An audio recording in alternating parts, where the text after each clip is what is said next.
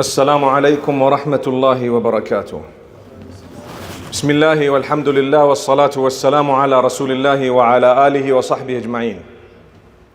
My brothers and sisters, the last few weeks we've been speaking about the massacre that is occurring, the genocide that is happening in Palestine. The crimes that are being committed against our brothers and sisters who were driven out of their homes in 1948. They were driven out, so many of them were killed, so many of them were exiled. Those who left were told you're never allowed to come back, and so much more has happened. And yet, over time, the aggressor, the occupier, happened to con the world into believing that that land is actually theirs because of a scripture. Yet you and I know that these people are nowhere connected to this particular land, and the reason I say this is the honorable Jewish people who know the truth are the ones who actually say this land is not ours. There are so many of those across the world who are saying this land is actually not ours. So, unfortunately, the voices have been silenced online. If you try to say anything that depicts the truth, you are blocked. So, it becomes more and more difficult to find out what the truth is. Recently, even Wikipedia has always been compromised, but recently it's even worse. You try and say the truth of something, it is immediately deleted and blocked, and the false narrative is being pushed, and this is something that is crazy. But Today I want to speak about something a little bit different. Although I started this way because it is the topic we will always speak about by the will of Allah subhanahu wa ta'ala. The issue is Allah does not need you and I in order to grant a certain population victory. Allah does not need anyone. The victory of the Palestinians shall happen at the hands of the Palestinians themselves the victory of the Palestinians shall happen at the hand of the Palestinians themselves. Even if nations do not come to their aid, trust me, Allah will fulfill His promise by granting them victory, if not today, then tomorrow. This is the closest they ever were to victory. Because the people whom the occupier brought, conning them that this is our land and occupying the land, many of them did not know the truth because in their schools they were actually not taught it or they were taught a totally different narrative. Why would there be an entire population of people, an entire population of people who want to fight back? If there was nothing to fight back for, they are so super determined because it is their land. The same thing happened all over the world where colonizers went in and the same people had colonized the entire or, or population of so many different countries at times for centuries. What happened? They all won at some point. They all won. The occupier had to give up at some point. You and I know, even in this country, the occupier had to give up at some point when he saw that, you know what, we're getting nowhere. We're actually dying in our thousands. So the, the, the general masses are not fools when they realize that we are living in the, in the only place that is unsafe for us, they will go back to where they came from. May Allah Almighty grant victory to the Palestinians. Indeed, it's something we always have stood for and we shall stand for. And at the same time, it's interesting to note, as I said, that even if the nations, for whatever reason, are unable to come to the assistance of a population, it doesn't mean that Allah's help will not be with them. They will be granted victory without them. May Allah subhanahu wa ta'ala grant us ease. If Allah has used you to do good to anyone, let me talk of a poor person you might see on the street here around, or, or anyone else. If Allah has used you to do good, thank Allah. Because Allah chooses whose wealth He wants in which cause. This you need to understand. Allah chooses whose wealth He wants in which cause. At times we get someone making a big pledge, they never come through with the pledge. Do you know why? Allah doesn't want that money in that cause. He wants it perhaps in another cause, or He doesn't want it in any meaningful cause. He wants it to be wasted, whatever, because of how it was earned, or because of the arrogance of the individual. When someone is arrogant, Allah doesn't take their money, no matter what. Allah doesn't take their effort, Allah doesn't use them to serve a good cause. He only uses them to make trouble, to cause trouble, to promote trouble, and to be part of that trouble. May Allah protect us. Realize this. So, normally when something bad happens to us, We're taught, obviously, turn to Allah, engage in istighfar, seek Allah's forgiveness, and so on, which is right. But you have to also look at whether or not you paid your zakah. A very interesting point. If you paid it, did you pay it properly? Number one, and there's two more points. Did you pay it properly? Yes, I did. Did you brag about anything you did? The answer should be no. If you bragged about something you did, the, the reward is nullified. It's nullified, it's gone. Secondly, did you abuse or belittle someone because of what you did? If the answer is yes, again, the reward is nullified. Hence, you suffer. You suffer the consequences when you bragged or you abused because you were the giving hand, not realizing Allah is actually the giving hand. Allah showed you a cause, you gave, but then you bragged. So now what happens, this is all from a verse of the Quran where Allah tells you about your charities. Allah says, يا amanu, la آمنوا لا bilmanni." صدقاتكم بالمن adha, O you who believe, do not nullify your charities by bragging about them, boasting, showing off, reminding someone, I gave, I gave, I gave, I gave, and so on. And secondly, adha, or by abuse, belittlement. You think someone is low, actually, they may be higher than you in the eyes of Allah. The only thing sometimes certain people have is money, they've got nothing else. So, if that is the case, we need to realize we shouldn't be from among them. You need to have great character, good conduct, humbleness, humility. Don't ever let someone hear, as we say, that you gave. No, it's okay. It's okay. I gave, it's an honor, it's quiet, it's silent, it's gone. I don't want to hear about it, and it's there. Secondly, don't ever belittle someone. Who are you? I'm the one who raised you. I'm the one who gave you. I'm the one who this. I'm the one who that. Because that also Allah does not like at all. Allah doesn't like it. You give, you give. The true charity is that which is given by the right hand in a way that the left hand doesn't even know about it. Subhanallah. Now, we have an issue where there is one instance where you're allowed to show people what you did without bragging and without boasting or abusing. Which particular situation is that? When by showing them you will either be encouraging others to give or you will confirm that you gave on behalf of others. For example, if you gave me something and said, Look, I'd like you to do X, Y, and Z with it. Without bragging or boasting, if I took a picture or a photo or a video and sent it to you to say, Brother, the job has been done.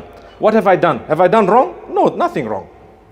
Nothing wrong. I took photos, I took videos, I sent it to you or to my donors or to the donors of whatever charity it was. That's not wrong for as long as there is no bragging no boasting, and no considering someone else small and little the fact that we gave them. No. I just want to know, done? Yes, done. Alhamdulillah. Thank you so much, my brother. And there we go. Sometimes, even if the person trusts you, it's good to just give them something to say, you know what? The job has been done. Jazakallah khair. You encourage them to give more. Transparency. So that's one particular condition. When you want someone to know, listen, Alhamdulillah, it was done. Number two is in fact, the first point is supposed to have been when you encourage others. So, for example, I show you, you know, my brother, mashallah, we, we actually got 1,000 tents for the refugees and it was done. I'm not telling you because I want to boast or brag, because I know you have the capacity to do 2,000. So, your friend circle, someone you know, someone who respects you, when they hear you did a thousand, they say, Brother, how can I do it? Am I right? People come to you and say, hey, put my name in, I'd like to do also. Which means I showed them not because I was bragging or boasting, I showed them because I was encouraging them to give. And this is what goes back to the hadith of the Prophet ﷺ where when he was collecting for a certain battle, then the Sahaba anhum came and publicly gave. Publicly gave. There was no man and there was no adha. There was no bragging about it and there was no hurt and abuse and belittlement of others. So Allah Almighty says, إن تبدوا الصدقات فنعما هي وإن تخفوها وتؤتوها الفقراء فهو خير لكم If you are going to make your charities open and apparent and you're going to show them with the conditions that I mentioned just now, that either to encourage someone or to confirm delivery, then Allah says it's okay, it's fine, it's acceptable. That's what the Quran says. But Allah still says if you're going to hide it and give it to the poor or the needy, whatever cause there is, then it's better for you. Still, it's better. May Allah Almighty grant us humbleness. You see why we have to always keep on reminding each other, myself and yourselves, about these things because shaitan creeps in with all of us. MashaAllah, we do good. MashaAllah, we pray. MashaAllah, we actually give we, we are charitable. But sometimes shaitan creeps up and makes you feel that, you know what, I did better and I am the upper, I am the bigger. Don't feel that. That's from shaitan. That was the crime of the devil initially against Adam alayhi salam. He said, Ana khayrum minhu. You know, he said, I'm better than him. And that, that statement resulted in his being, in him being cursed. Shaitan was cursed because he said, I am better than him. And that resulted in him not obeying the command of Allah to worship Allah by prostrating. Subhanallah. May Allah protect us. We should protect ourselves from haughtiness, from showing off, and always search for good causes and be a part of it. A lot of the times, the true causes, you have to search for them. They may not come to your door knocking. You have to search for them. It happens. Look, there's a lot of people doing a lot of good work. Be a part of it, even if it means a small amount, because it is a seed. Say, for example, I gave $100 to a cause, just a 100 Some people might not even afford that 100 so let's say $10, okay? I gave $10 to a cause, just 10. I gave $10 to a cause, it's as good as a seed. That's what the Quran says. You just planted it and it's being watered. What will it be watered by? Well, I can explain it's watered by goodness, closeness to Allah, worshipping Allah, and so on. So if you continue to do good, you have not harmed, you have not bragged, you have not abused, you have not belittled, and you pray and you're close to Allah, you're watering the seed, the seed grows. It grows into what? A plant. The plant has fruit or it brings about other seeds you know that. And it grows more and more. Before you know it there will be 700 to 7000 to 70000 to 700000 depending on what Allah wants of other seeds that have actually been sown. And so much more has grown because of the seed that you initially planted of just $10 just $10 but because it came with humbleness, humility, and goodness, Allah allowed it to grow. When I die, you die. That's the only time we will get to see what happened with our charities. That's the only time. I cannot know right now. I cannot know any time between now and my death. Maybe Allah might give us a few signs, but shaitan comes all the time and makes you feel you are somebody. You're a big person. You're a giver. You're a wealthy guy. You're doing good. You're doing good. You start patting your own self on your on your back and you start thinking, I'm doing this and doing that. Remember, Allah did not need you and I in order to fulfill any cause. May Allah Almighty grant us the ability to consider ourselves fortunate to give. So, if ever you've given anyone and you've then made them feel small because you gave them, the reward is nullified. La tubtilu sadaqatikum, you will not have a reward for that. The reward is gone with your words. Be careful. Similarly, if you gave, you boasted and you bragged about it, the same thing. The reward is gone. The sadaqah is batil. Batil means it's, it's falsified, it's nullified, it's over. Now, as big as that, just by our mouths. So one day the Prophet ﷺ was speaking to the companions and he told them, he said, control your tongues. Control what? Your tongues. Mu'adh ibn Jabal radiallahu anhu he says, Oh Messenger, sallallahu alaihi wasallam, will we be held accountable for what we've said when we haven't acted on it? You see, if I say I'll beat you up, does it mean that I'm already accountable for beating the person up when I didn't act on it? I just said it. You see? Does it make sense what I'm saying? So the Prophet ﷺ looked at him and said, Thakilatka ummuka ya Mu'adh. What do you think, O Mu'adh? You know, it's an Arabic phrase that is expressing astonishment or amazement to say, What are you talking about, man? Do the people or will the people of hellfire be, will the people of hellfire actually have their heads drag on the ground in hellfire only because of their tongues? Will they be there for any other reason besides their tongues? وهل يكب الناس على مناخرهم في النار إلا حصائد ألسنتهم It will only be the tongue. That's the reason why you go to hell, because of your tongue. So watch your tongue. So if this hadith, that is a powerful narration of the Prophet ﷺ, is a warning about what we say, and let to clarify it, if you told someone I'll beat you up and you did not beat them up, that's a different example because you won't be held accountable for the beating because you didn't do it, but you held accountable for the threat because you're threatening. You see? You held accountable for the abuse because you're abusing. May Allah Almighty grant us protection. So when we say things, it's a huge, it's a huge one. Be careful what you say. And the last thing I want to say today is that when you talk about others behind their backs, say good things. Don't say bad things. When you talk behind someone's back, say good things. And if you really are the one who has been wronged, I am the one who was wronged. I'm allowed to say what bad happened to me to be able to protect others. I say, you know, this brother came to me, he stole my money, he did this, did. That's not backbiting. Why? I'm the first party. I'm the first party. If you're the first party, you're allowed to talk in order to warn people, in order to uh, perhaps complain, in order to make a report to authorities. You're allowed to talk. You can't go to the police station and say, something happened, but I'm not allowed to say it because I'll be backbiting my brother in Islam. And the cop will look at you and say, We'll jail you.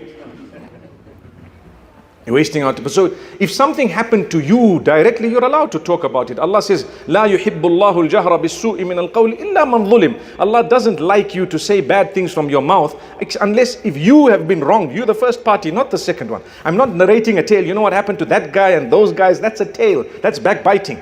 First party, I'm allowed to say, hey, listen, this is what happened to me. I was robbed. If someone asks you for a reference about someone else, you got to say, do me a favor, go talk to that guy. You know why? That guy, something happened between him and him, he's allowed to talk about it. Then they come to you and you say, you know what, it happened to me. Yes, correct. This man stole my money, this man did this and that. So that is an exception. But besides that, say good things about others. On the day of judgment, you won't regret. You won't regret. Today, on social media, we just click idiot. Have you seen that? One word, and we, and we press send. That one word could be the tipping word for Jannah and Jahannam on the day of Qiyamah, wallahi. And that's why I'm here to say, don't underestimate your reactions. You called a guy who's close to Allah an idiot and you clicked it and there were a thousand or a million people who saw it and people laughed about it. You don't know what you did to a friend of Allah. And Allah says, Man ada li waliyan faqad adhantuhu bil harbi. Whoever has harmed a friend of mine, I announce war against him. Allahu Akbar. That's why I say be careful. Let's be careful, all of us. May Allah grant me the consciousness of what I say, what I type, what I do on social media, and all of us, and the way we interact with posts. And I said, when we give charities, we don't need to announce it. So that would mean don't think people have done nothing about something because they may have done more than you can dream of, but they haven't announced it. You see? May Allah Almighty grant us goodness. Once again, we pray for our brothers and sisters in Palestine.